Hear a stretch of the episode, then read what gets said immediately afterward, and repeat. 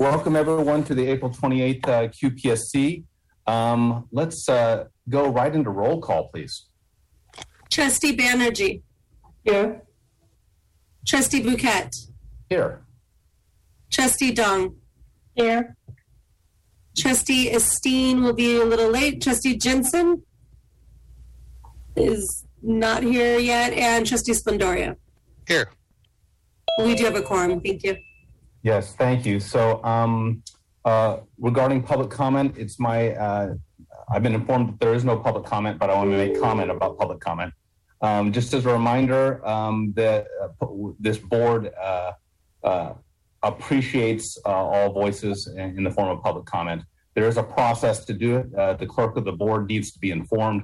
That is all in the public documentation. So again, this space is for our public. So with that, there is none, but uh, I'm going to say it anyways. Next, I'm going to go to the purpose of the QPSC. We'll open every meeting reminding ourselves about why we are here. And I'll read from the charter uh, once again. The QPSC is established to provide oversight and leadership for medical staff credentialing, review of organizational policies, and monitoring of organizational quality assurance, performance improvement, and safety programs. The QPSC is charged with continuing the practice of direct communication with medical staff leaders on issues of clinical operations and patient care. That's our charter, uh, and until it changes, I'll keep reading it as, as such. So uh, let's go right into item A, our, our article of the month. Um, trustees was entitled Maximizing the Effectiveness of the Board's Quality Committee, Leading Practices and Lessons Learned. If you will, this is a so called white paper on, uh, on, on, the, the argument for our existence here uh, on this committee. Um, I think this should also be one that we put into the vault under core reading as a core reference for what we do. This one's it's a pretty long one. You know, it's a good, you know, 15, 20 pages or so. But of course, they've nicely created an executive summary. I'm just going to highlight a few of the items, then open it up for dialogue, and then let's put this uh, article in the back of our head, and actually for the audience as well, because it might be some guidance on on uh, on how to present and the like. Um, I'm going to quote from kind of the argument for our existence. Uh, uh, this is excerpted uh, uh, from the, from the article. Studies show that uh, extracted from the article. Studies show that hospitals that perform well on quality tend to have strong, committed boards with well-informed, skilled board members who make quality a priority, set clear and measurable goals for improvement, and demand action when the organization fails to meet those goals. The Affordable Care Act, moreover, requires hospital boards to take an active role in ensuring that both quality and efficiency are improved. Um, in the executive summary, there were four uh, kind of lessons. I want to make a brief commentary, then open it up. Lesson one our job is to focus on governance, not operations. We have a management team that does operations. Our focus is on the governance, uh, uh, the architecture, if you will, for our system. Second lesson we should create the same accountability for quality and safety as the finance committee has for budget. So, so that is the quality committee should take ownership over the manage, management's work plan for achieving quality and safety, setting quality related goals, and monitoring progress towards them. Not doing the work plan, we have ownership over the work plan and approving the work plan presented to us by by by management. Third, oversee the integrity and reliability of the credentialing process. And fourth lesson, we need to send, which I think is the most important one, send clear signals about the desired culture of openness and transparency. So the, I, I, think those are great lessons. Uh, and then my last commentary before I close and open it up. Last year, one of the condition level findings we uh, we took on from the Joint Commission was uh, called uh, governing body and and uh, uh, and that was because it is this board's responsibility to have oversight over governance of quality and safety.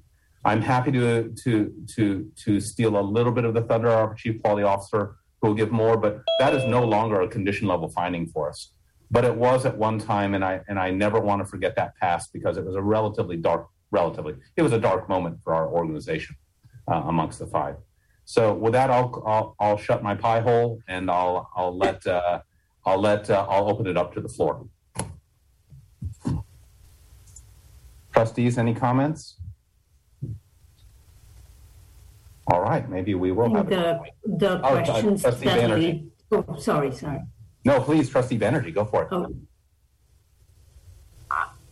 I think the committee uh, has such a role to play in kind of modeling and urging a culture of openness and transparency. And I like those discussion questions about what then, you know, how do you create that, those conditions that allow those things to be surfaced? And so there was a list of questions there, which I thought were really, really good.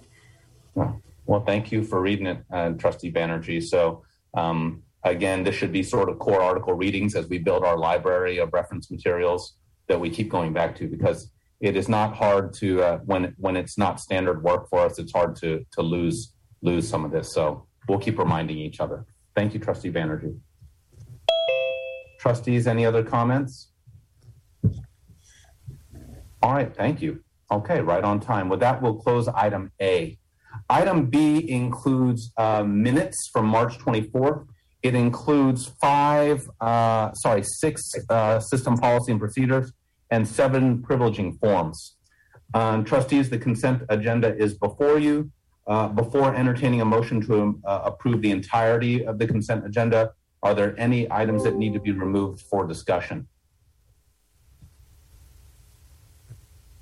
Going once, going twice, three times. May I entertain a motion to improve to approve uh, the co- consent agenda in its entirety? Taft, I will move the consent uh, agenda for approval. Thank you, Trustee Splendorio.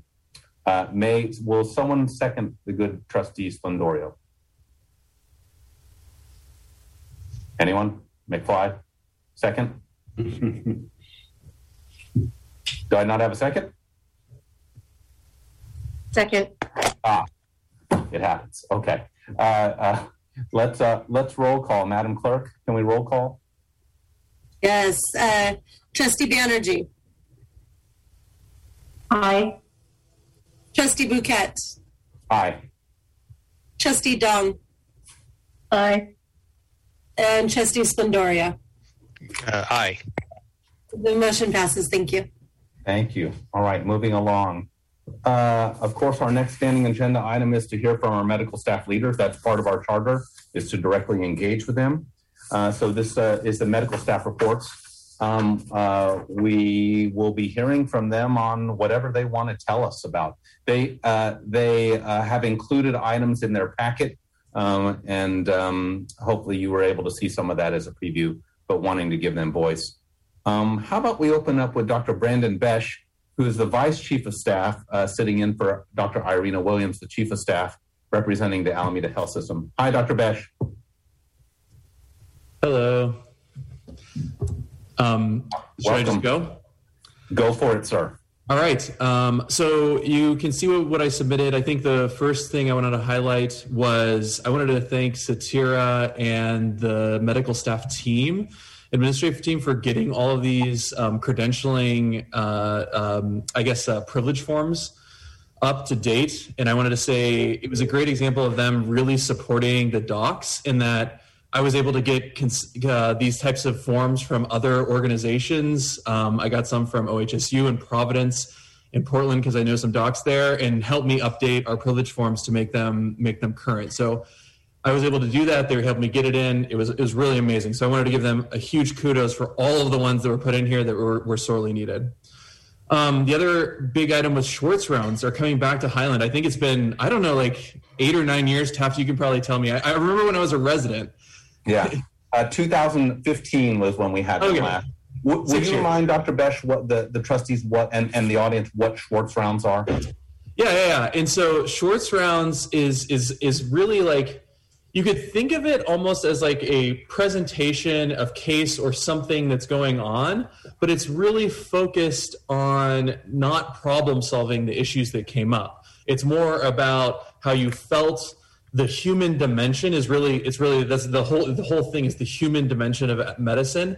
So at one Schwartz rounds in the past that I've been to, there they brought the patient um, and the issues that that patient had, and then how it felt for the nurse and the patient to interact, and they shared with each other those feelings, and it was very empowering. Um, and so anyone from the anyone from the care team can come to those rounds, and uh, I, am hopeful that it'll bring more joy and um, and and and uh, and excitement to to our day to day work. But I think it'll also build um, teamwork and collaboration um, with, with, with everyone across the spectrum of patient care. Um, Dr. Bashwood, uh, and apologies, I actually probably should let you speak. Uh, that's my bad. Would it be possible? Uh, is it appropriate to have trustees invited to those? Absolutely, HIPAA, I believe. Are there, are there, HIPAA issues? Maybe just a question, uh, so the trustees could see in real time. I believe that I believe that anyone can be invited, but I would have to get back to you on exactly um, on exactly if there were any HIPAA issues, but usually the patients agree to be to be a part of this conference, or at least they know that it's happening. So, Thank you. So a placeholder potentially for trustees. Absolutely. As, no, absolutely. no invite. Yeah, yeah, absolutely. Um, and then let me get back to my. I guess the other items were key concerns that you asked us to submit um, every month, and so I think for for me, um, I was reflecting on this before before writing this last week, and I looked back at the article that you guys uh, discussed, which was a, uh, creating a culture of continuous improvement from the Harvard Business Review. And I think in the first paragraph, it talks about someone leaving an organization, and um, I think in our quality department, there's changes happening.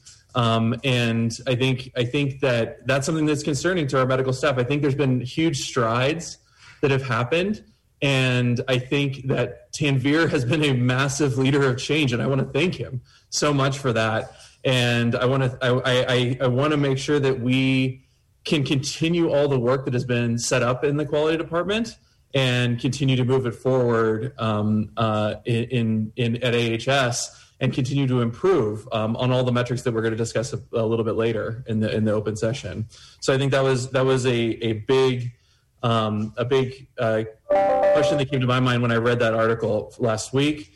Um, and so, Tanvir, thank you for all your advocacy and all your work on everything that's come up. Um, the the medical staff is very grateful, and I think we need to continue that that encouragement and accountability of the frontline staff that they bring to QPSC and other board meetings and and the meetings they hold every month. So the other issue is specialty care and coverage and transfers. Um, I could probably spend the entire two hours talking about about all of the things that this uh, impacts. Um, I think that really this is going to get down to our vision as a healthcare organization and what what services we provide. I think inpatient, outpatient. Where do we refer people? Where do we transfer people? Personally, as a hospitalist at Highland, this is this is a tough point because if we're going to have special all the specialty care centered at Highland, how are we going to transfer patients to where we already have a throughput problem? Um, and hospitalists are, are trying our best to try to move patients through. Um, and now we're getting more patients from other places in our system. And so I think it's something to think about. And throughput is actually, I think, I believe a, a board, a board or QPSC item that you're that you're following closely. And so I think I think we need to be very cognizant of of how we're going to manage this coverage in our system and what does that vision look like. And then the last piece is the culture of transparency uh, um, and uh, communication and trust. And so i would like to thank all the trustees who have come out and reached out to come to meetings and and come to the front line um, and see what's going on in the hospitals. Also i wanted to thank um, the uh, Mr. Jackson and and even Mr. Fratsky. I saw you on the floors of last or whatever two weeks ago, and so I think I really appreciate seeing the leaders out and getting to know what's happening on the frontline staff. Um, I think we're also interested in seeing what the results are on the culture of safety survey. And hopefully, we can build trust that more providers actually participate in the survey moving forward. And then the last thing that kind of goes to the culture of safety survey is I'm also appreciative of the 360 review that we have that we got to participate in for Mr. Jackson, and I think we should do this for all leaders at our organization. Um, and I think it's something that's been lacking um, in, in in that that I haven't seen a lot of 360s of myself or other leaders in this organization. Um, and I hope that we can continue to do that um, for everyone moving forward. So, thank you. Dr. Bash, thanks for that. Um, uh, trustees, any questions for Dr. Bash? Um, Dr. Bash, thank you for expanding the written as the, as the leverage to the discussion and uh, for contributing, uh, having the braveness to do openness and transparency. Again, I appreciate it. Really appreciate it. Trustees, no further questions for Dr. Bash? With that, we will go to Dr. Idris Afzali, who is the from the San Leandro Hospital Leadership Committee. Dr. Afzali, hi, how are you? Hi, good evening, all. Uh, thank you, Dr. Bouquet. Is yours, sir. So, thank you for having me. Um, I will start by saying that we are uh, optimistic at San Leandro. Things have been moving in the right direction, as I mentioned during our board meeting uh, earlier this month. Um, I have my three areas. The uh, top area that uh, Brandon mentioned, uh, I think we share across all sites, including Alameda. Um, and I've kind of grouped my uh, my three categories under patient care, staffing, and quality. Um, and the first one is uh, patient care, uh, which includes transfers and subspecialty consults. I think this has uh, taken front and center stage on on on my uh, agenda items and things that I'm focusing on. Uh, because it's critical not only for patient care, um, but also in our capacity to treat these patients. Um, so transfers between sites, I think, is uh, very important because each site has uh, separate abilities and capacity to care for certain types of patients, with Highland being sort of at the center of that. Um, but we also have to be mindful of uh, how patients are moved, making sure that those patients are appropriate for movement, uh, and and that the transfers are for for a higher level of service, um, and uh, and and that the appropriate people are involved at the right time. Um, the uh, transfer center is is great. Uh, it, it's still relatively new and a lot of things to be worked out, but uh, has been helpful in this regard.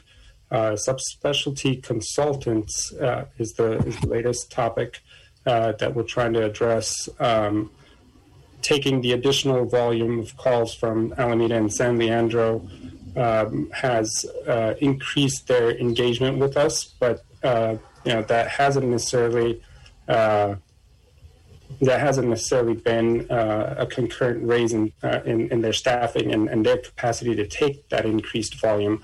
So we're trying to uh, sort of think outside the box and fi- find ways of getting these consults and getting the appropriate people involved without stretching them too thin.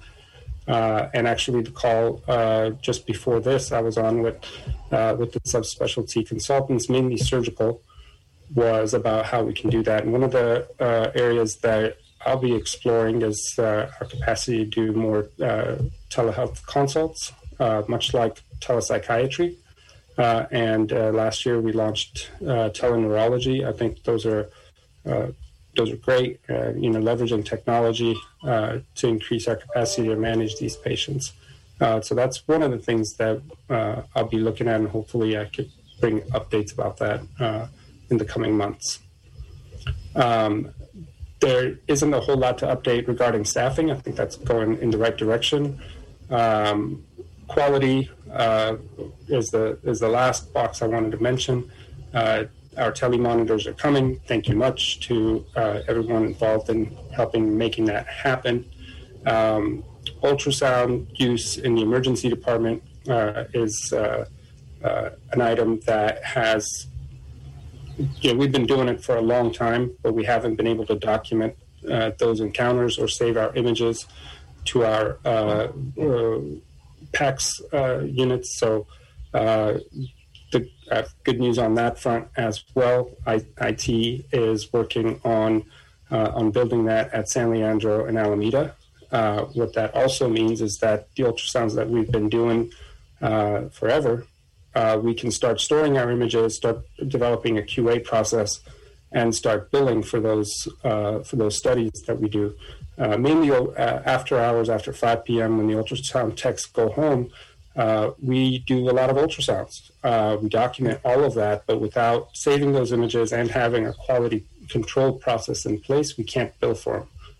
So as soon as we get this IT portion sorted out, we can start billing for them as well. Um, last item I have to mention is the RCA from February that uh, resulted in our review of the CDC policy.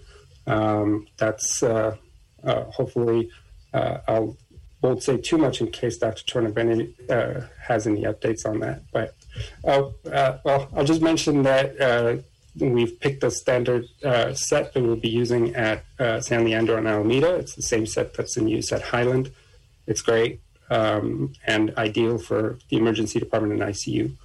And there will be a policy update on that as soon as we have consensus. That should uh, go to the CPC and ultimately the board at some time next month. That's all I have for you all. Thank you for that report, Dr. Afzali. Trustees, any questions for Dr. Afzali? Dr. Afzali, I have a question, and it sort of kind of goes to the theme of variance within our system you you report on uh, on uh, the status of ultrasound in the San Leandro ER when when techs are gone and you do it yourself, but you can't really upload the images. Is this the same for uh, the Highland Emergency Department and the Alameda Emergency Department? Is it uniformly across, or is there variance? I guess I'm trying to get at. There's variance. Uh, so Highland can uh, upload images, and they have been. Uh, Alameda and San Leandro cannot. Okay. And so that that that's the part that's being addressed now. Yeah, yeah, variance, right? That that's that's where we we get exposed. Trustees, any other questions?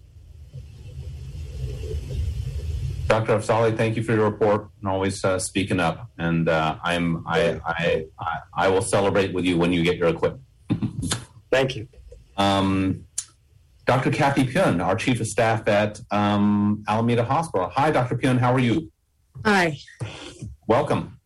Thank you. Uh, just wanted to uh, thank you again uh, for having me. And um, you know, ma- the major issues are the similar. I mean, I think the transfer system is uh, always going to be an issue. I mean, we're a small hospital again within a larger system, and uh, so far it's been working better. The transfer center is very helpful and has actually pushed a number of difficult transfers through for us. I've seen a few of them. Some of them we couldn't get done. Uh, I wouldn't say we're 100%, but um, you know, uh, there's also, you know, sometimes lack of uh, some subspecialty support here and there. So, for example, we like uh, we had a patient who needed really an EEG for seizures. Or, or to, to, assess for seizures, and that, that's something we don't really have on campus right now. And that is something I believe that per discussion with our CMOs, uh, that that is something that we're going to work on trying to get in the near future. Um, but uh, you know, the, again, work in progress. We're always monitoring that. We're always monitoring the um, subspecialty support and access. Um, an issue came up with a question about um, e-consults as um, you know when you're discharging someone from the hospital sometimes you want to set them up with uh, a subspecialty appointment and that has to be done through the subspecialist subspecialist who's actually seeing the patient. You can't just set one up without um, them actually involved in the case and um, there should be a, a, much better i think route to get the since the primary care physicians or the primary clinics um, at through Highland or Eastmont Wellness or all the other clinics can set up those outpatient subspecialty appointments. We, there should be a, a, really good way to communicate with these uh, the primary care physicians, uh, and we're working on perhaps a way to do that so that things won't get dropped. If the patient needs um, to see a subspecialist for some, some reason, obviously we cannot, as hospitalists, make those appointments ourselves, but we can um, get those patients in to see their primaries and talk to perhaps have a, a way to communicate with the primary clinic primary care for clinics and uh, possibly get them hooked up uh, if, if, not through that through urgent care. So that's another issue that came up recently um, we, we really don't want to, that kind of information to drop off and things get dropped once they get discharged. We want to make sure they get all the care they need as an inpatient but also as an outpatient. Um, so uh, those are things we're looking at. Um, I've always uh, talked to uh, with Tanvir saying talking about just culture. That's always going to be uh, near the top of our concerns. Um, we really want to create a culture where we're continually trying to improve as an organization, uh, as physicians, and uh, not be afraid to point out mistakes or things we could have done better and make it a learning experience and continue, again continue to push forward and try to improve and um, not make it a punitive uh, type of situation but a learning a learning um, opportunity. Um, i also mentioned a survey. The surveys are coming uh, soon and we're trying to prep our uh, medical staff to get ready for that i've gotten some good emails and some information from uh, our leadership and i'm trying to spread that around to our physicians so they can be ready. Also, um, I, I, see that our leadership has been running around trying to do a lot of uh, work, uh, uh, getting things ready for the surveys, and uh, I, I, do appreciate uh, the, the, hard work that they're putting in to to, to do that. So um, it's largely what I wanted to talk about. Is if there's any questions, please let me know. Thank you. Thank you for your presentation, Dr. Pune. Trustees, any questions of Dr. Pune? Uh, I have a follow up question, Chair Bouquet. Yes, ma'am, of course. Um, I'm sorry, I may have missed this, but you were talking about the discharge process and follow up with subspecialty and specialty care. Um, what did you do? You might have already mentioned it. What path do you see to re, uh, resolution and making sure that the patient does actually get those types of appointments? Did you say you, you would contact the primary care provider? I, I think I may have missed it. Yeah, I think in in the in the beginning when we started Epic, we could actually put in those appointments ourselves, and and you know these and, and there would be appointments made through the system, the consult system, and they would be contacted and they would get their mm-hmm. follow up or whatever subspecialty, and then it sort of disappeared, and then all of a sudden everyone's like, well, what do we do now? And mm-hmm. so, and I've been talk, we've been talking to leadership our chief medical officers about it. The problem with that is if we just, let's say I just schedule XYZ patients to see a surgeon, and you know there's no one they can't keep talking to me ongoing about this patient i'm not the primary care doctor i completely divorced myself from this patient once they leave the hospital so who do they communi- communicate with to, for ongoing um, issues or whatnot. So they need to really do that through the PCP, the primary care physician. So this is really in the purvey of the primary care physician being the point person. And I agree with that I, overall. I, I, mean, I think that that's good that we, but we need to have a very, very strong connection between a hospitalist and a PCP or the primary mm-hmm. care clinic. And there's also patients that fall through the cracks that don't cracks that don't have a PCP. They don't have. They're not really connected to, to the to, to those clinics yet. They haven't. Mm-hmm. They've, they've they've landed in the hospital for some medical reason, and they they've never had to have a. They never felt like they needed a primary care doctor. Well, they, they need. We need to get them set up with that and a way to. Um, for the for the PCP or the primary care physician that that gets assigned to that patient to know what's not to have this information drop off, but to know what's the next step. How do they how do they carry the torch for this patient and and, and continue um, carrying and not dropping things. Um, they need that follow up CAT scan. They need that follow up with the with a subspecialist, whatnot. So. I, you know, I, I, I've just, you know, we've opened up a dialogue with this, uh, our chief, our, our leadership.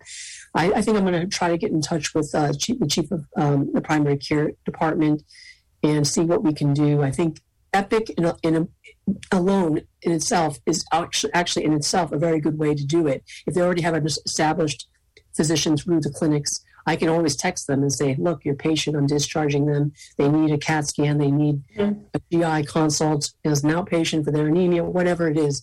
And I can email, I can actually text or email them, and they can review my discharge summary, and in that way that can help. But for patients that don't have that doctor yet, or you know, someone that knows them, that's that can be a little trickier. You know, mm-hmm. so we need to. There's a lot of things to work out, but um, mm-hmm. it, we do want to make sure that you know patients um, that get their outpatient care and inpatient care. You know, mm-hmm. so we're, we're, it's, it's definitely a work in progress. Mm-hmm. Thank you. Thank you. Thank you for the question, trustee. Trustees, other questions?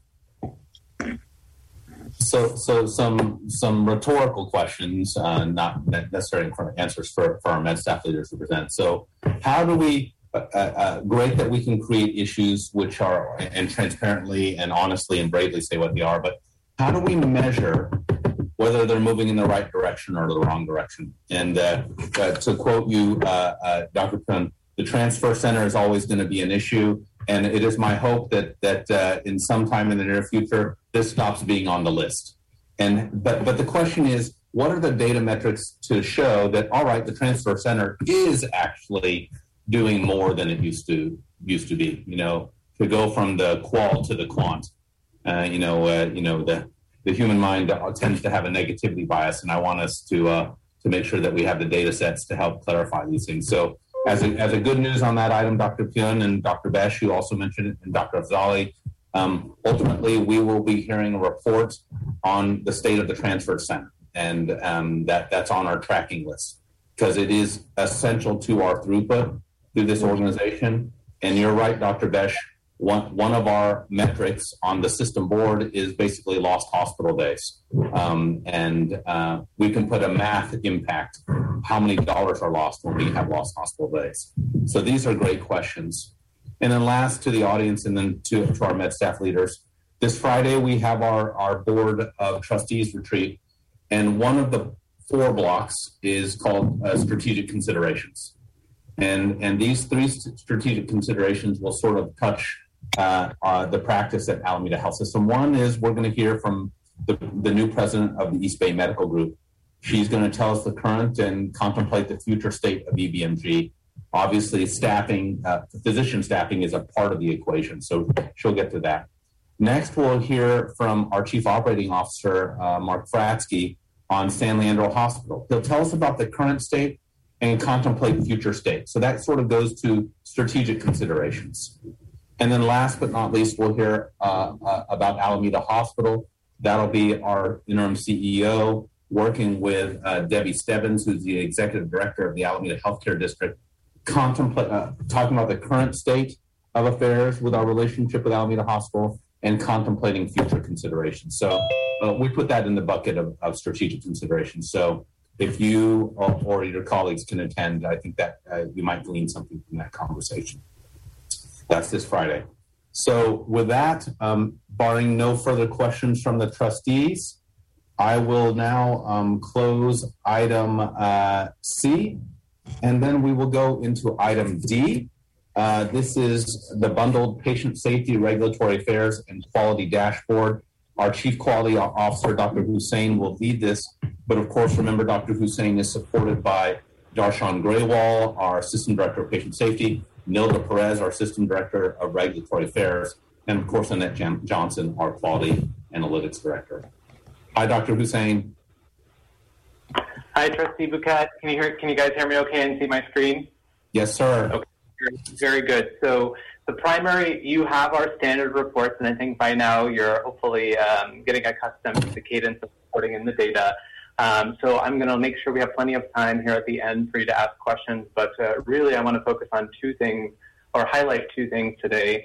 Um, one is sort of just giving you an update on where we are in terms of the culture of safety um, uh, data rollout, and the second is really to celebrate um, uh, our uh, the closure of our triennial uh, accreditation process at the core. So I'm going to really spend time on those two areas. And thank you, Dr.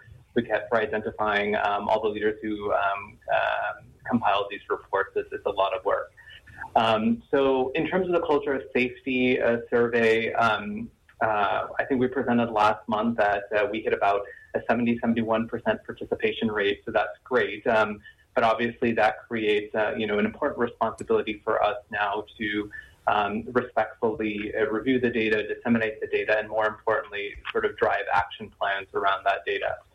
So uh, yesterday, um, our director of patient safety, Darshan Grewal, and myself um, attended a, um, a briefing, a webinar by Safe and Reliable, who's the vendor for our SCORE Culture of Safety survey, um, and uh, confirmed that we are still um, uh, on course to begin receiving that data um, uh, by next week. So basically, Safe and Reliable, which is the vendor, will begin to push us reports, um, beginning first at the organizational level, then at the facility level, and then at the departmental unit level. So as we get those, um, the patient safety team will be um, ensuring that they validate uh, that the data corresponds to the unit from which it came. uh, to the to the best extent that, that they can, recognizing that the data is anonymous. So um, we have a couple of uh, steps. Um, um, so next week, um, Darshan and myself will meet with the executive leadership team to uh, debrief about the organizational le- level data, uh, review that organizational level data, and then begin sort of figuring out what are the uh, system rollout strategy. Um, so we are on course in brief. Um, and here's a summary of how that debriefing plan will occur. It will be a multi-month uh, plan. Um, and in the appendix of the patient safety report, you can even see um, some of the online tools that the patient safety team has worked has been working with uh, the vendor on uh, to make sure we can actually um, uh, um, present uh, the data to our leaders, um, uh, record the debriefing notes, and then come up with action plans. So a lot of work to make sure there's a clear uh, structure format in doing this and, and, and, and, and that we can track this. So that's my update on uh, the culture of safety uh, survey and the plan. Um, and then the next uh, major item I want to discuss, obviously, is uh, our uh, uh, the closure of our triennial accreditation. So at this juncture, um, I'm going to show a PowerPoint. Rest assured that the PowerPoint only includes information that is in your packet. I've just make it a little, I've made it a little more visually pleasing uh, because there's a lot of uh, um, material here in your in your report. So I'm going to pause here, um, and I'm going to switch over to the PowerPoint. Um, and here we go. Okay, so uh, we have been on a 14 month journey that started back in February of 2020 um, when we had our um, triennial survey, um, which, as um, Trustee Bhuket mentioned earlier, was a very humbling experience um, with um, uh, condition level findings and governing body, infection control, environment of care, surgical services, and patient rights.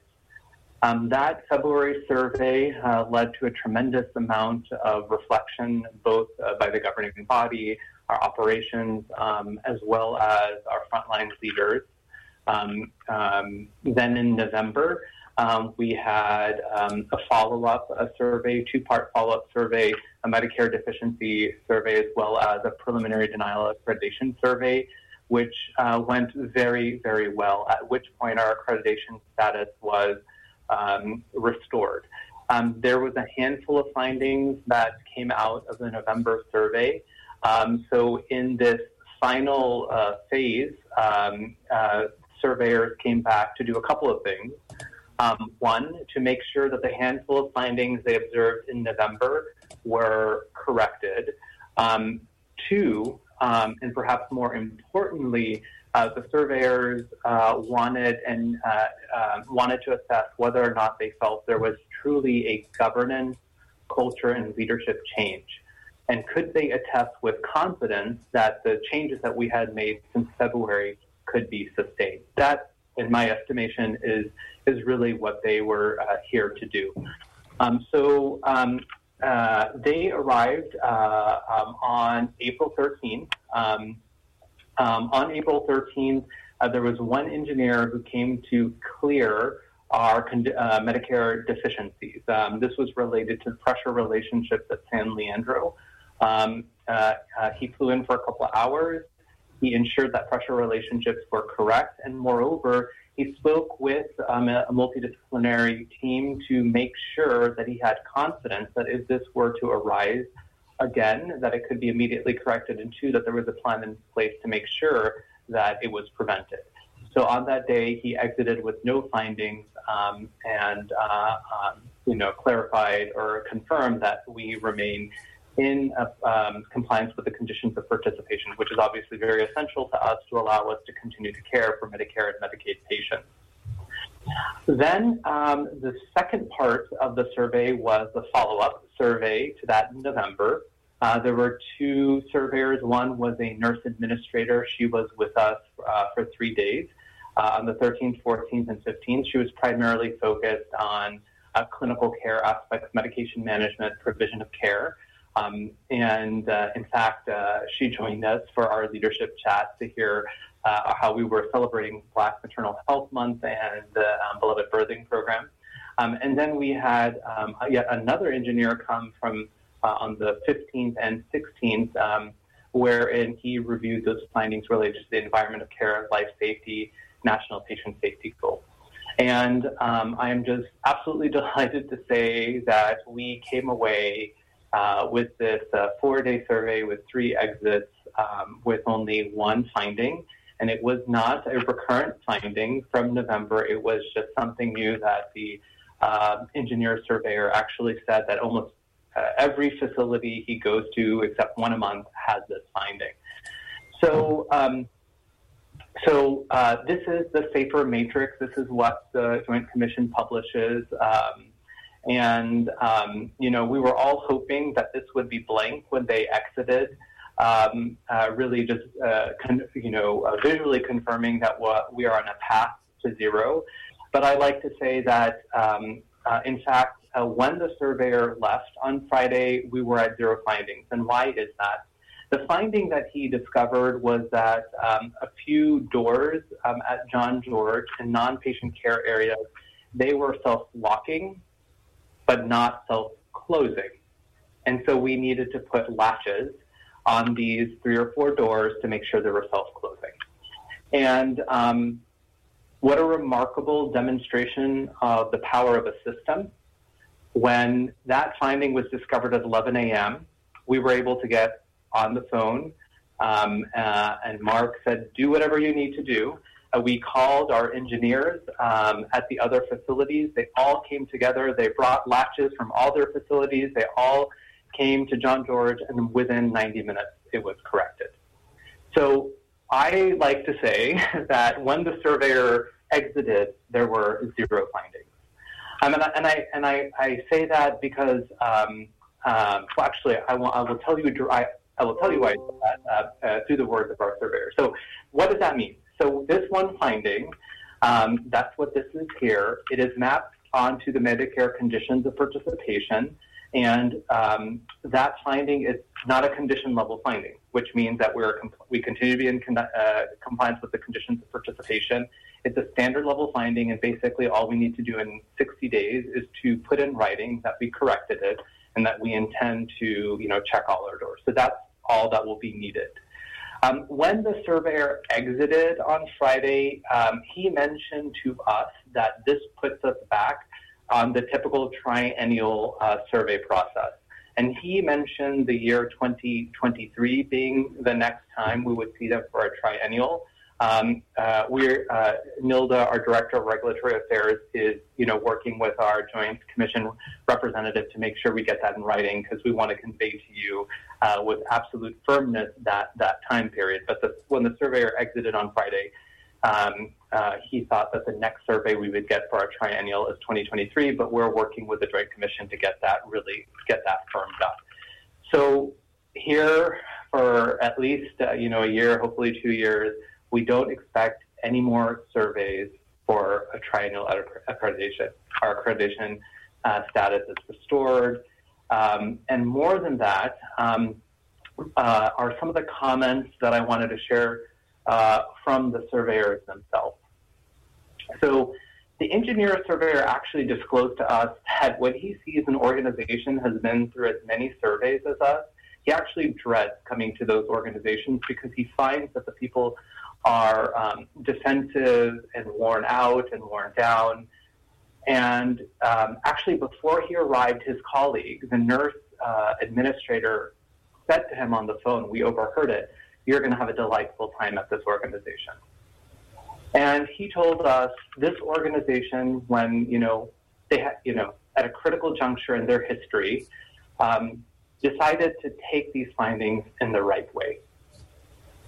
Um, and then he went on to identify that, you know, there was a meticulous plan of correction. I think I've cited this, these numbers for the path forward. Uh, in, in response to the February findings, we submitted a uh, 100 plus page document of our plan of correction, detailing how we would implement them, the training, the monitoring, Um, and he said, it's, it's one thing to have it on paper, but you have them in place. Um, the nurse uh, uh, surveyor actually interacted um, a lot with our nursing staff uh, during her three days while she was doing chart reviews and said that, you know, I feel a curiosity um, and a relentless desire to improve, meaning people were not afraid to have meaningful conversations with the surveyors about opportunities for improvement. Um, and she thought that this was a marker. The openness to have conversation, the curiosity about how to change things was a hallmark of a learning organization. Um, she said this herself while she joined us on the leadership chat. She said that she has great faith in the ability and the compassion of our staff. Um, and I think she got a true sense of the role that AHS has in our community, which I hope um, uh, we will celebrate, lift um, as a reason why it is so critically important for us to work hand in hand so that this mission remains vibrant um, every day and for the days to come. She put in her written notes that she felt that the leadership she engaged for in, uh, engaged with, including um, uh, Dr. Bhuket, who was um, at our sessions, and James and Mark and, and, and Gaston, as well as many of our, our CNE and ACMO, that we were all engaged um, and that, uh, that they supported the staff. And um, finally, uh, the surveyor said in closing, this is a new organization and you should celebrate today. And I will tell you that at Friday at 5 p.m., he didn't need to say that twice we certainly did celebrate. Um, so I'm going to leave you with some closing uh, quotes um, for those of you who know me. I'm sorry, thank you for indulging me. Mm. But this is really a testament um, to every single person who comes, every staff and provider who comes into the system. Uh, boy, has this been a long journey with the Joint Commission, but then there was the pandemic.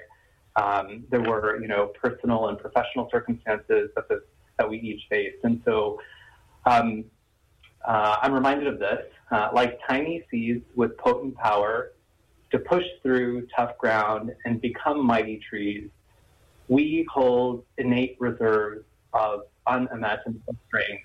We are resilient. Um, and, um, you know, reflecting on uh, um, the article from our discussion today, um, this governing body plays a critical role. It has played a critical role in really fostering uh, leaders who um, who allow a space for psychological safety for that for staff and providers to uh, um, provide their ideas to envision uh, how we can be better.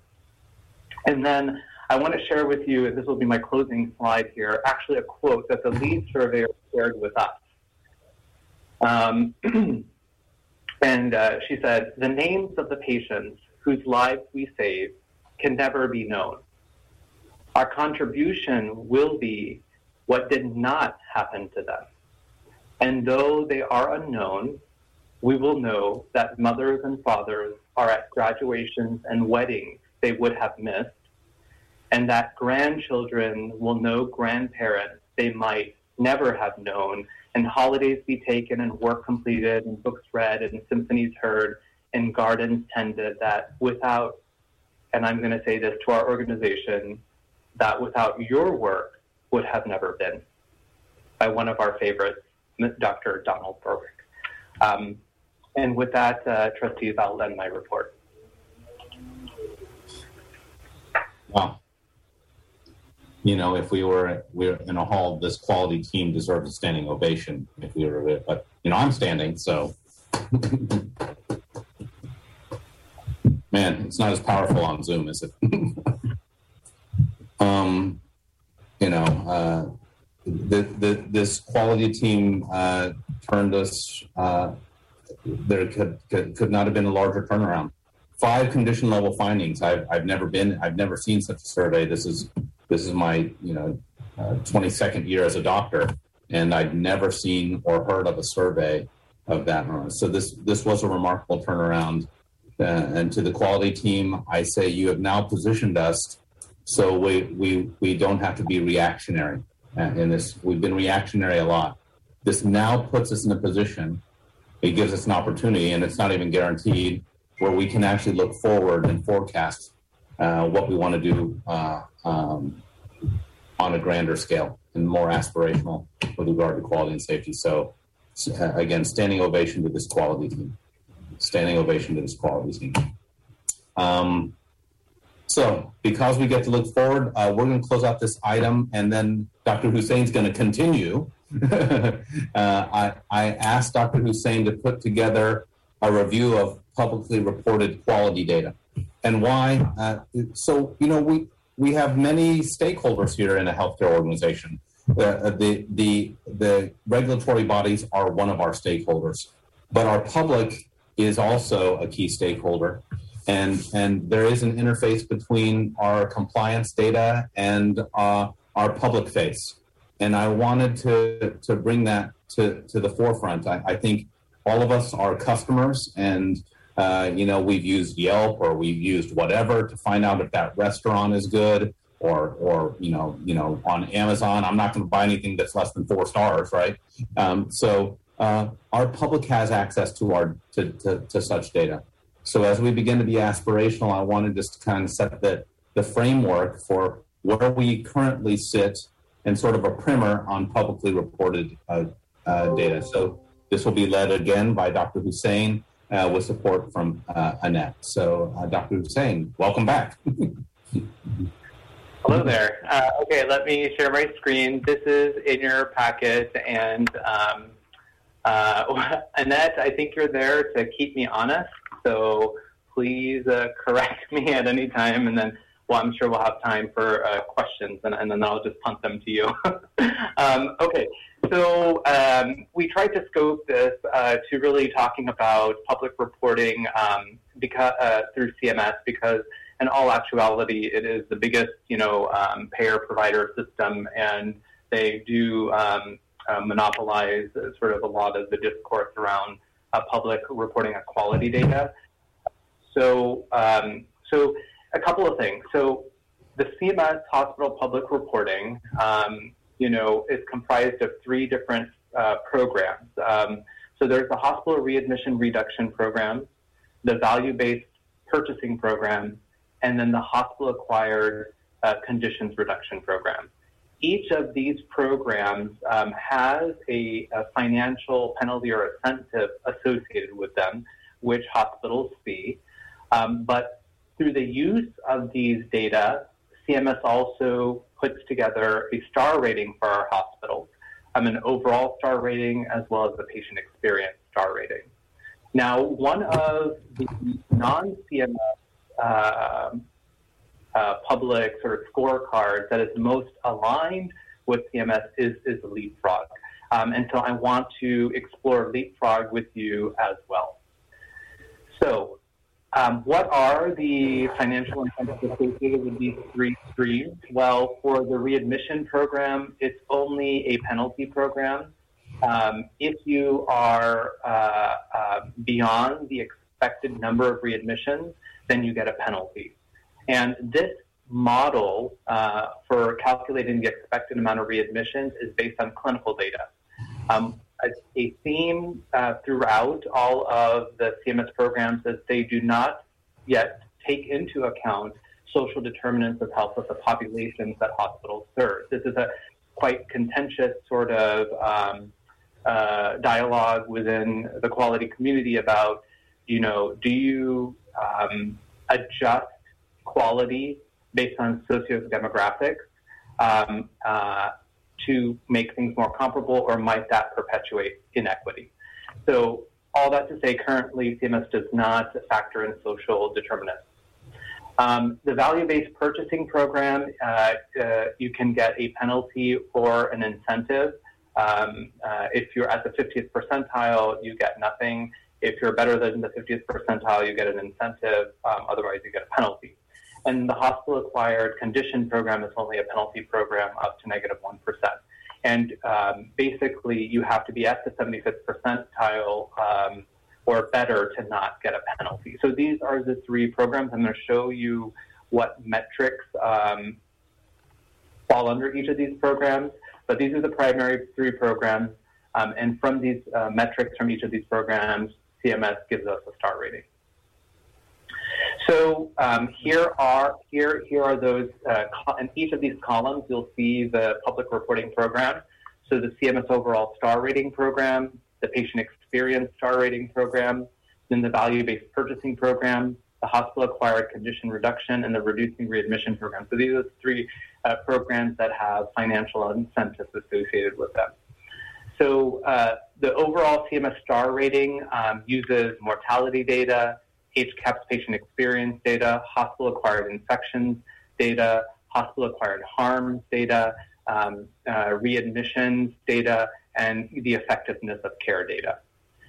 The CMS patient experience star rating only uses the patient experience data. The value-based purchasing program, which is, you know, you can get a positive or negative adjustment to um, your billing, looks at mortality, patient experience, hospital-acquired infections, hospital-acquired harms, and cost and efficiency. So um, it includes all of the uh, STAR rating program, uh, STAR uh, domains except for readmission and effectiveness of care. The hospital-acquired condition, uh, hospital-acquired condition reduction program, or the HAC, looks at hospital-acquired infections and harms. Reducing readmissions only looks at readmissions. Uh, so these are the CMS uh, programs. Now, um, I mentioned to you that one of the public reporting program, or one of the public, uh, yeah, public scorecards that uses a lot of CMS data is Leapfrog. So Leapfrog uses uh, patient experience or HCAHPS. It uses uh, hospital-acquired infections as well as hospital-acquired harm. What Leapfrog allows an organization to do, if you're a participant, and we just started participating in this um, uh, two rounds ago, is it allows hospitals to also provide uh, data, um, self-reported data about, you know, processes they have around uh, quality and safety. So, um, you know, one of the things about the CMS programs is they don't look at, uh, they just look at outcomes. They don't look at process. So Leapfrog allows you to um, provide attestation and validate that you have uh, quality improvement safety processes. Then internally, we review monthly the True North metrics.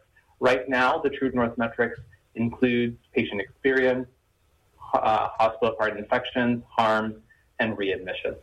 Okay, so this is that uh, summary that you can come back to. It's, it's, a lot to remember, but I wanted to show you the we wanted to show you the matrix of all the metrics and where they fall. So how do we perform?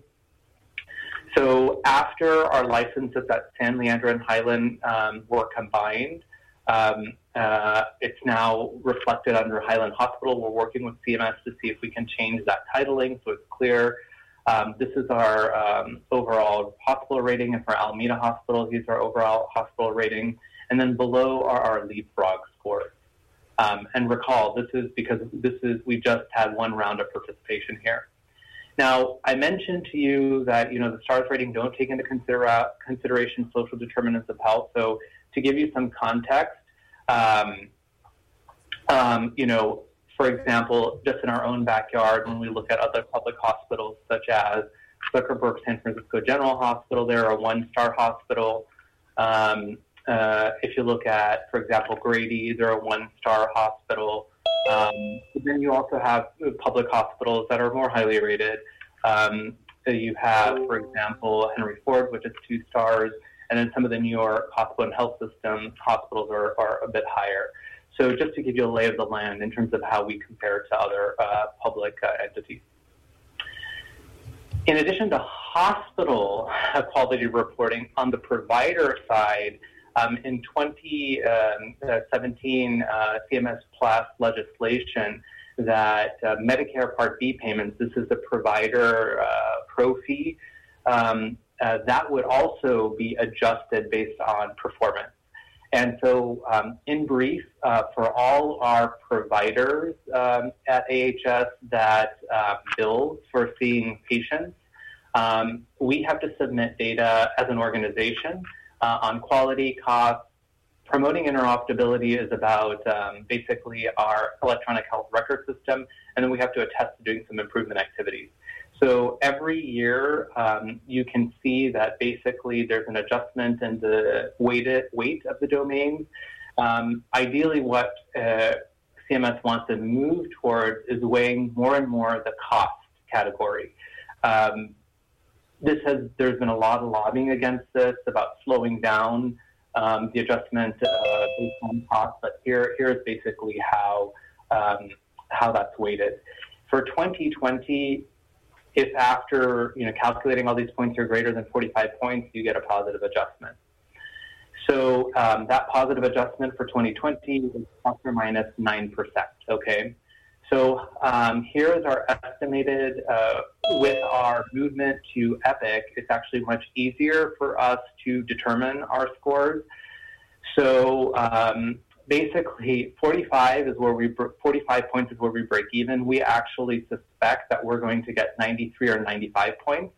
So we anticipate getting actually, um, you know, very close to that 9% adjustment uh, for our providers. And the other good news is when one uh, does a provider um, compare for anyone who's at AHS or EBMG, uh, it will show that our quality ratings for our providers are very high. So I think that's really the main benefit. Um, that when they look up uh, the provider scores, it will be very high. So um, how for now, I'm going to show you what we actually inter- what, um, the financial impact of these penalty programs. So here's a value-based uh, uh, purchasing program. It can be negative four to positive four. We received a slight penalty, but we're very close to break even. For our readmission, um, um, we received a slight penalty. Um, and then for our HAC or hospital acquired condition program, we, we received a penalty. So the totality of the penalties can go up to negative 6%. Um, and you can see that um, we have hovered here about at 1.5%. So not as bad as 6%, but not in the positive category or neutral where we eventually want to move. So how do we move um, to getting more and more of the incentive? Um, one of the ways that we've tried to do that as a governing body um, uh, um, is uh, you know, under the guidance of QPSC, Dr. Bhuket, as well as, well as uh, Dr. Jamaluddin, um, uh, we have put together, you know, we have mirrored our True North metric dashboard to include a lot of those publicly reported items, um, such as throughput, readmissions, hospital-acquired infections, harms, and HCAHPS. So many, all of these domains, uh, hopefully, are familiar now. You will uh, recognize map back onto those CMS programs. Um, one of the challenges, uh, however, is that um, in the appendix you'll see of the domains, there's one, two, three, four, five domains. Uh, I calculated that four out of those five domains still use data um, uh, going back as far as 2016. So we implemented this True North metric process here um, in uh, June of uh, July of 2018. So hopefully eventually um, the CMS hospital rating uh, and public reporting will uh, catch up. That will begin to reflect the performance improvement that we made. Um, so the final thing I'll say is, is that um, I have begun working with the, my my team and hopefully be, will um, uh, review uh, in the next two weeks or three we- or next two weeks with the ELT uh, my recommendations for what I believe um, or my proposal to QPS see for what this uh, True North metric dashboard should look like um, for fiscal 22. So it's one of those uh, last projects that I'd like to usher through before my um, transition. Uh, that ends my report. Thank you for that report. Trustees, any questions for Dr. Hussein on a whirlwind tour through public reporting?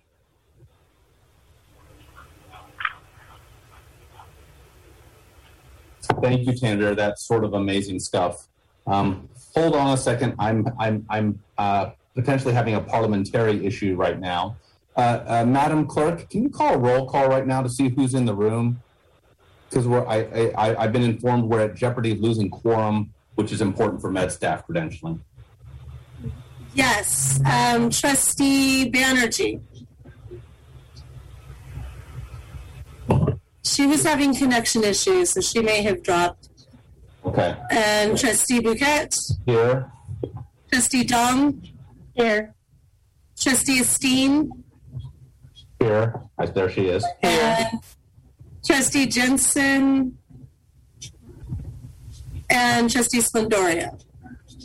Is Trustee Jensen in the room? Oh, I just got a text from Trustee Banerjee. She can hear us. We can't hear her though. Okay. So, so we currently have a quorum right now. So, uh, team, uh, uh, everyone, I apologize. I have to make a little bit of an audible, and uh, I have general counsel to guide us. Um, uh, w- we have to approve med staff credentialing. We're going to lose quorum at 6:50 because one of the trustees has to leave. So, I'm going to apologize to presenters. Uh, uh, councils, uh, can we go into close, do a five-minute approval of credentialing, and come back? Is that acceptable? Counsel Azizi and Counsel Moy?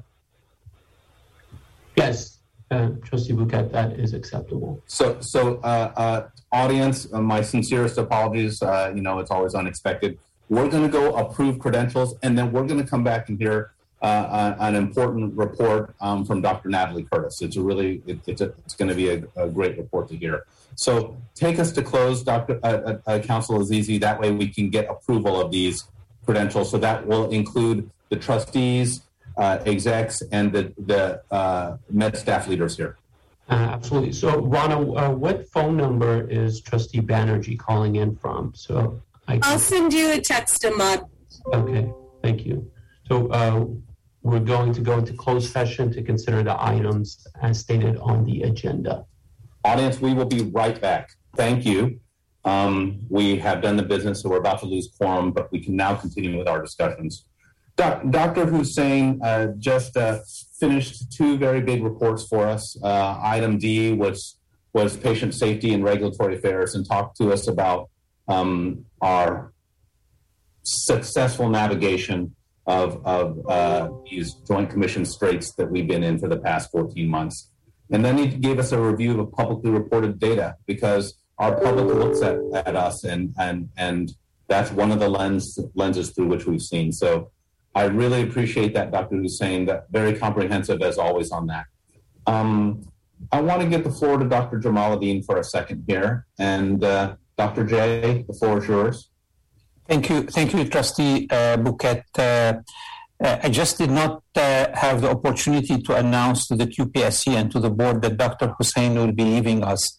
Um, at the last meeting, uh, uh, you know, I was waiting just to have more clarity and to communicate with his team. But Dr. Tanvir Hussein will be leaving us around the end of May, around May 28. He is uh, uh, taking a bigger job. He's going to be the chief quality officer for the VA system, the multiple state uh, in the in the west area of the United States and Pacific area, and a faculty position at UCSF. This is a, a you know a great opportunity for him. Uh, and and it's an offer that he cannot refuse it. I want really to thank him uh, for all the years and and the incredible team that uh, that he has built. And uh, I will be working. I already started uh, communicating with his with his team, with his directors. I communicated earlier with uh, with uh, Trustee Bhuket and uh, of course with the executive leadership team about the transition plan, and we'll keep the board apprised about our our plan of, of transition. Uh, thank you, Trustee Bhuket, for giving me this uh, this opportunity. Of course, Dr. J. Trustee Banerjee, I apologize. You had something to say before. We were losing some connection. I want to give you venue. I know you're having some tech. Does it work, Trustee Banerjee?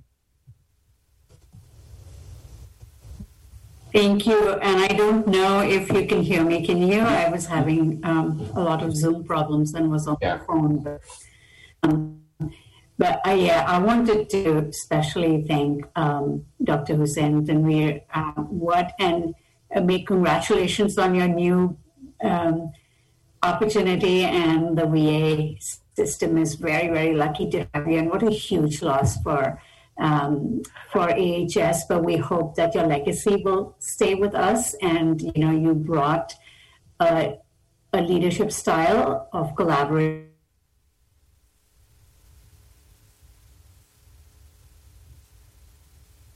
Well, that's too bad. Um, Trustee Banerjee? Sorry, we've lost Trustee Banerjee.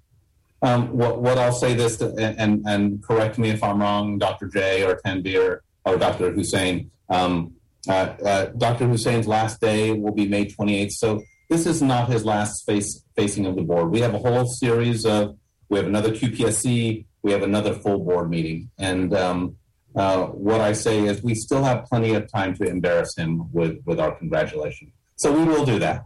Um, um, and and uh, so there, there's still more time for that. I, uh, I, I love full circle stories. Tanvir won't tell you this, and I apologize, Tanvir, for, for giving this. Um, when Tanvir's father uh, came to the United States, his, his father's a physician.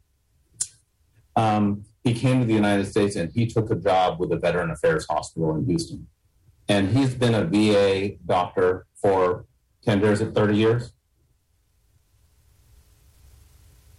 Uh, uh, yes, uh, pharmacist for 35 years.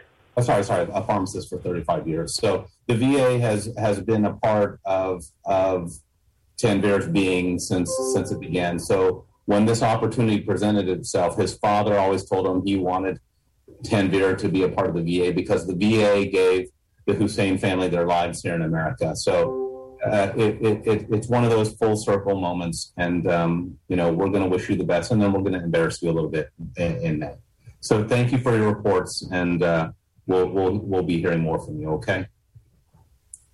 Um, with that, we will close item E, and we will go into item F. To, just to recall for um, the trustees, uh, last month was sort of the inaugural month um, uh, to launch this new standing agenda item, uh, which we call quality improvement projects, and uh, I'll call this kind of a the brainchild of many, uh, including Dr. Jamaluddin, Dr. Tonabene, Dr. Hussein, and and in discussion with me. And I think it it, it does sort of, uh, uh, if you will, shine new opportunity for us. We've been in reactionary mode for so long in this organization. Now we have a little window of opportunity to look forward and and, and do the celebration of, of things that we do well and maybe model it. So this new standing agenda item is the quality improvement project report. This is the, the second one. Uh, we hope this will become a badge of honor for anyone who gets to come and present here. And I'm really happy to present uh, one of my department uh, colleagues. This is Dr. Natalie Curtis, our medical director for ambulatory. And Dr. Curtis is going to be talking to us about asthma management, uh, which is super, super important stuff. Dr. Curtis, welcome. Thank you so much, Trustee Bhuket. Um, I'm just going to share my slides. Can you hear me okay?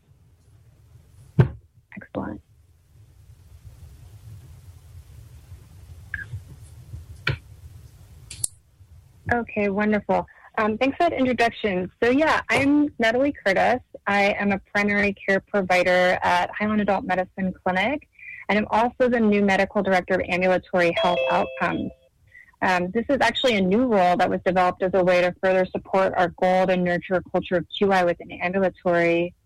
And one of the purposes of this role is to really aim to inspire ongoing quality improvement work at the local sites. It's a way to kind of really inspire local leaders, in addition to frontline workers, and whenever we can, patients to be involved with grassroots quality improvement work. So I'm really excited to be here today and get to share with you one of the projects that we've done which is a population health outreach effort for asthma control. I just wanted to start off with giving you some background to the problem. So, as many of you probably know, asthma is a really common respiratory disease um, with uh, about 8.2% of the US population having asthma. And unfortunately, there are a lot of health disparities with regards to asthma we see disproportionately higher rates of poor outcomes in Black and African American patients, in addition to Latinx communities. Um, in addition, Alameda Health System patients with asthma appear to be getting rescue inhalers more often than controller inhalers, which is not consistent with kind of clinical recommendations. So, um, just to kind of clarify, controller inhaler is really a medication that, that's kind of the mainstay of asthma treatment, in which you take it daily in order to really kind of keep asthma at bay, whereas a rescue inhaler is something that's used on um, and kind of as symptoms erupt and kind of good controls reflected with kind of less use of that that rescue inhaler. So in terms of understanding our initial state as we as we started this project, so um, this is based on one of our um, QIP metrics, um, which uses the asthma medication ratio as a clinical metric to understand how well asthma is controlled amongst our patients. Um, for those of you who haven't um, kind of heard of this metric before, I don't want to kind of, I'm not going to get too much into the weeds, but essentially what it is is the number of controller inhalers that a patient has in relation to kind of overall inhalers, with really a goal of making sure that patients are getting at least a one to one ratio of that controller, that really great um, uh, treatment to kind of suppress asthma to a rescue inhaler. So we consider folks to be well controlled if that ratio is greater than 50%. Um, so this graph right here kind of shows us our initial state. So starting in June 2019, our performance was 60.17% of AHS patients um, with an asthma medication ratio greater than 0.5. And so higher is better for this metric. Um, you can see right next to it, there's kind of the different percentiles to put it into context with 25th percentile being like about 57%, 90th percentile being about 72%, and our target being 61%. So as we were kind of evaluating this problem as part of kind of a lot of the quality improvement work that we do, we did um, a fishbone to kind of better understand the root causes for our um, low kind of general use of controller medications in our population in AHS. We divide the categories into kind of different themes. I'm not going to kind of go through all of these. That would be just too much to do. But I did want to highlight a couple of kind of the root causes that we kind of use to base our countermeasures on, our intervention on. And so one of them was a provider kind of level root cause, which was lack of knowledge of kind of up to date guidelines and step up therapy and asthma treatment. And then some patient level kind of root causes that were lack of understanding of how to use an inhaler, lack of understanding of the importance of the medications that were chosen, chosen, and in addition, language barriers that exist between patient and provider.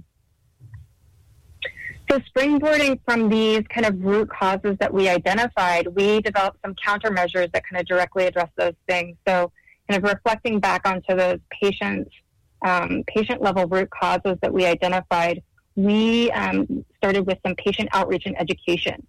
Um, so we had our community health outreach workers um, that are part of the HOOT team, Health Outreach and Outcomes team, um, called Alameda Health System patients who were below that goal of 50% for their asthma medication ratio. Um, when they called patients, they did kind of a comprehensive interview. They asked them about what they understood about their medications. They asked about how they use their medications. They checked in to see how their symptoms were doing. They also did really great things like helping to facilitate refills and connecting them with a primary care provider appointment if it was overdue or if they had any symptoms they were also able to escalate a couple cases to like, acute evaluation by a nurse if they were very symptomatic at the time as well. Um, this was phase one of the major project that we did. Phase two, we incorporated another countermeasure, the one that was more related to provider understanding of kind of best practices for asthma treatment. So, in addition to making the phone calls, um, the community health outreach workers then sent a message directly to the patient's PCP, and this message kind of was a stock phrase kind of for most for um, most providers with some slight variation of essentially kind of reviewing up to date guidelines and kind of recommending that they actively address asthma at their next visit to try and make changes with treatment and control.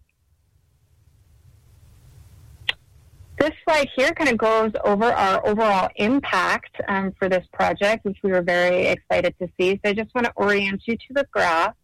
So this graph shows the percent of patients with an asthma medication ratio greater than 0.5. And the x-axis shows kind of the time frame. So this intervention was that we're looking at, the time frame is from August of 2019 to October of 2020. So it kind of pans the pandemic essentially. Um, and the y-axis is the percent of patients that had the asthma medication ratio at the goal. Um, there is um, the red line kind of indicates what our target was for the metric, and then that target actually did change from the pandemic, so that's why there's a second line there in purple. The orange line um, is the performance of patients at, at, AHS. And so you can see the first arrow shows us um, at the implementation, we were kind of hovering around like low 60s, high, high 50%.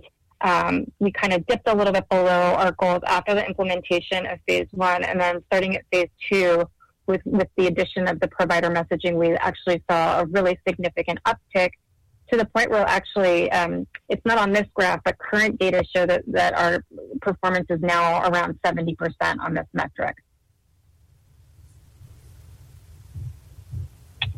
We also, so for, um, for all of our quality improvement work, we really kind of uh, want to be thoughtful and mindful of not widening any disparities. So, you know, you can kind of do a lot of aggressive work to address um, kind of metrics and trying to improve performance and see an overall improvement for the whole population, but then, you know, it, like unintentionally widen a business disparity that may exist um, for other populations. And so we wanted to ensure that our um, intervention wasn't doing anything that was making things worse, wasn't, you know, differentially impacting some populations over others.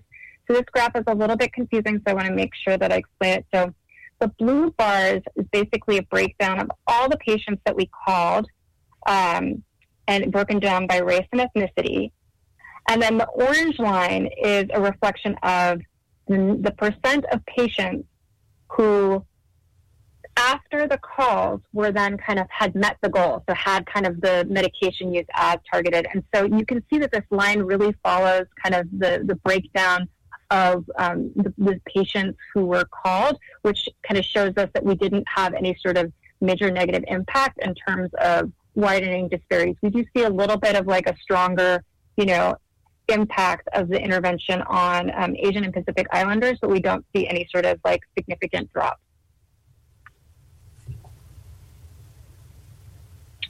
So, in addition to kind of um, the impact on the numbers, we also um, sought to get feedback from patients. So, we asked patients like, "What was this experience like for you? How was it to have, you know, a, a cold call from a community health worker, um, you know, asking you about how your asthma was?" And as you can see from this comment, it's like it was a it was a great experience. I've never had someone call me regarding my asthma, and actually took took time to talk to me about my breathing and medications. I learned more information about how my controller medication works and its purpose. Um, we had other great feedback. Um, we, there was actually a video that was shared at the town hall, um, kind of with a direct patient testimonial about this as well. That was really um, exciting to get to see. In addition, we surveyed our community health outreach workers to see like what was it like for, for you to kind of make these calls and connect with these patients. We know that they've really, really enjoyed this project and, and actually um, our, our health outcomes and outreach team does a lot of work um, on lots of other outreach calls, and this is actually one of their favorite interventions because of the impact. As you can see from this comment, one of our outreach workers noted, what I like about asthma outreach is being able to empower patients through calls, empower them to feel and know that they can do a lot for their health themselves just by taking little steps each day to make a difference. So I just wanted to show you some faces behind the work that was done. I think it's always exciting to see this. So this is our work group. It was a multidisciplinary team of community health workers, um, our amazing nurse supervisor, um, uh, Anita Roberts, who oversees our HOOT team. Um, we have some emergency pediatrics, um, primary care um, providers who are part of this work group as well, in addition to our director of ambulatory pharmacy.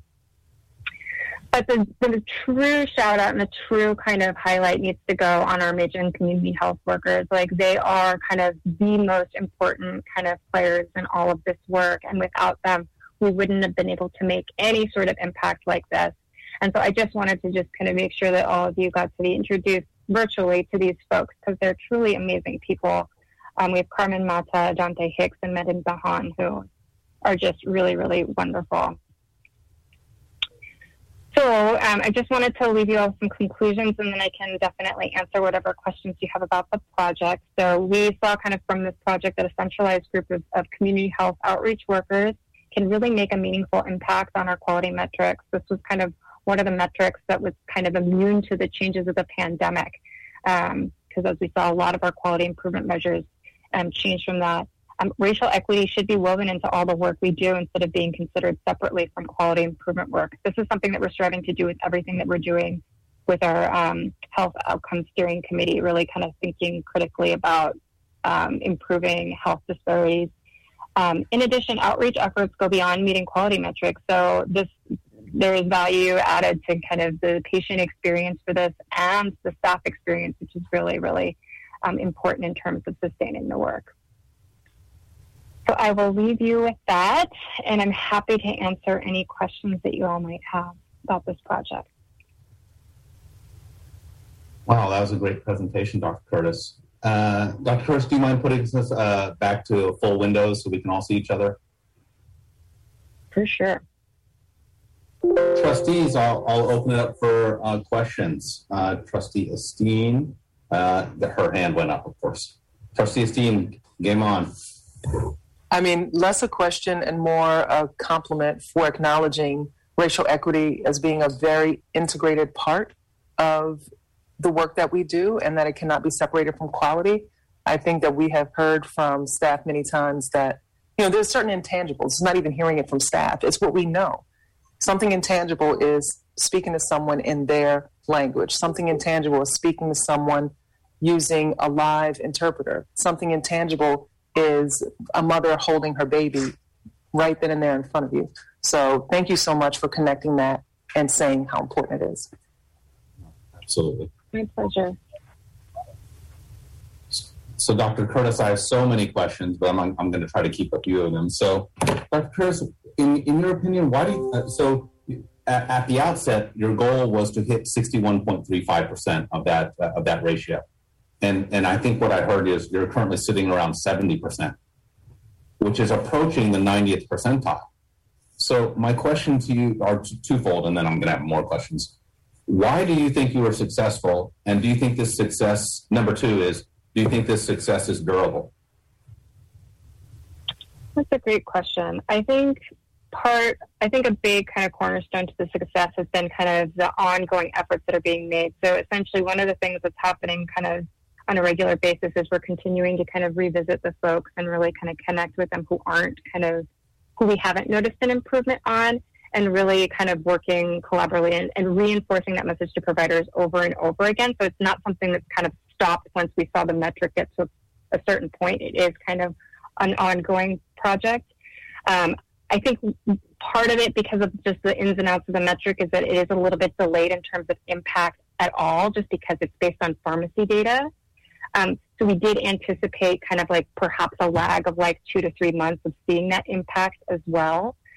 Um, and I think that I think there's something to be said, and I don't have any sort of like, I don't know, quantitative kind of data or proof to, to support this, but I think there's something about the enthusiasm and kind of the the desire and want to make the calls and like the connection. And I think it's not coincidental that we're we're performing so well on a metric where the health outreach workers like really, really love the work.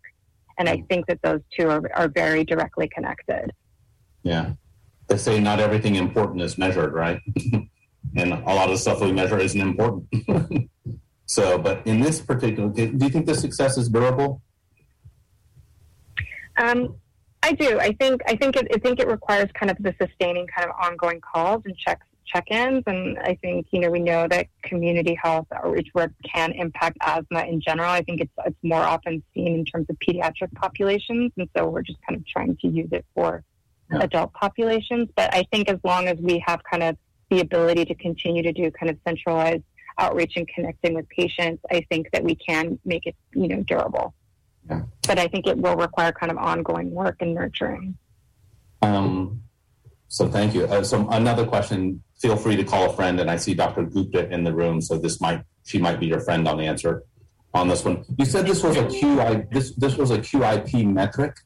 Um, do we know the dollar amount associated with with achieving this particular QIP metric? I know that's really down in the weeds. If you don't know the answer, that's okay. Hi, Dr. Gupta. Hi. Yep. I'm going to call a friend. yep. um, call answered. So the you know the dollar amount varies each year. Um, the QIP stands for the Quality Incentive Program, which is our big pay for performance program through DHCS via um, CMS. We estimate that every year, each of the QIP metrics, including asthma, is worth approximately $1.5 million. Mm-hmm. Um, that being said, that dollar amount is subject to change. The dollars that are allocated to each hospital for the entire program are based on utilization data that comes via the health plans. Um, so we will know the dollar value for 2021 sometime in early 2022. However, we project that it's somewhere around $1.5 million, and, and that's probably close to where it will end up being. Is it possible to pull out this specific metric? about Um, what the costs associated with, sorry, the gains associated with this. I guess I'm getting towards the argument. I do believe that there is an ROI on quality. I believe it, right? And uh, so my question would be, how much did these uh, three CHWs cost? And then what was our QIP? And does this, and that would go to our sustaining strategy, right? Because uh, I've been on grants before and man, it was great while they were there. And then the grant went away and it wasn't sustainable. Um, Um, when just to clarify, you know, this year the entirety of the QAP program is estimated to be worth sixty million dollars, and we will be reporting on forty metrics, and so each individual metric is thought to be worth approximately one point five million dollars. uh, that's what you meant. Got it. Okay. Um, and I, you know, I think we can all guess that the Chow salary is well underneath, you know, the, the return on investment just based on that. It's not a perfect ROI analysis. You know, it more than pays for itself. Natalie didn't mention all of the other work that the Chows do supporting other metrics that are also in the green because of their work. So the return on investment is actually much higher than the 1.5 million associated with So- asthma. So, so wow, uh, that that interface between quality and finance, right? Trustee Esteen, Madam Chair of the Finance Committee. you know, so um, uh, again, applause to to all who have contributed. It's a it's a big deal. It's a big deal. It is also a HEDIS measure. Am I correct, uh, Neha? It's a very important HEDIS measure that's part of the plan of the alliance plan and uh, anthem. Okay. Well, thank you, and thanks for thanks for blowing it out of the water on that one. Um, we'll take it. Uh, and and again, these are the questions that we want we want to apply to anyone who comes and presents a quality improvement project. You know, we can all be kind of a shooting star and flame out, and we're trying to build a durable organization. I hope. Um, so, with that, no further questions of Dr. Curtis. Thank you, Dr. Curtis. Thank you, Dr. Gupta, for support on that one. Yeah. We'll take it. Um, with that, we will close out um, item. Give me a second here, it's loading. Uh, we will close out item uh, F. Uh, the the uh, item G is uh, the planning calendar. Note that we have a couple of issues on our issue tracking that we'll put forward. We want to ultimately have a wrap up around nursing education. I know that's still in flux. Throughput uh, and the transfer center was, of course, brought up and continuously brought up. Um, so we'll find a way to assign that. My, my initial thoughts, and I'll have discussion uh, with Mr. Jackson and Mr. Fratzke, that that might belong to our chief operating officer on, on all those issues. But we can we we'll we'll kind of bear that out. Those are still on our tracking list. Trustees, anything else that you would like to add for further report? Um, thank you. As a reminder, this one's to uh, uh, Madam Clerk and Dr. Tornabene. We'd worked on a working inventory of kind of forecasting future um, performance improvement projects. I think we just forgot to add that into today's packet. We'll make that a standing item. So to the audience and the trustees, uh, Dr. Tornabene is working to forecast uh, performance improvement projects. So I, I imagine that the line will start to get long. Uh, that way we can have in our mindset and trustees can even ask for, hey, does does anyone do this kind of stuff? So to, to, to remember what we've heard from and to for, forecast in the future. So if we can include that as a for, uh, as a future standing item, uh, standing uh, uh, uh, data point in on this agenda item. So with that, I close item G. Audience, we are going to go. Uh, the remaining trustees are going to go into closed session. I imagine it. I'm estimating around 15 minutes, and then we'll come out and report to you that that uh, whatever if there's anything to report, which there probably won't be uh, to, to report that. So if you're here when we come back, uh, thank you. I mean, uh, uh, we'll see you. If you're not, uh, have a good evening.